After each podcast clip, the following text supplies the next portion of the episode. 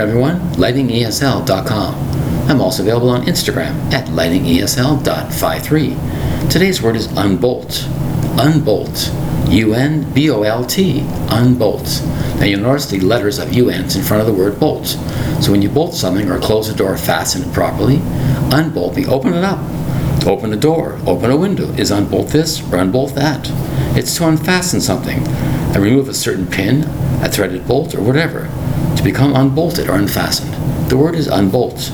U-N-B-O-L-T. Unbolt. Two main syllables for a very important fastener. Thank you very much for your time. Bye bye.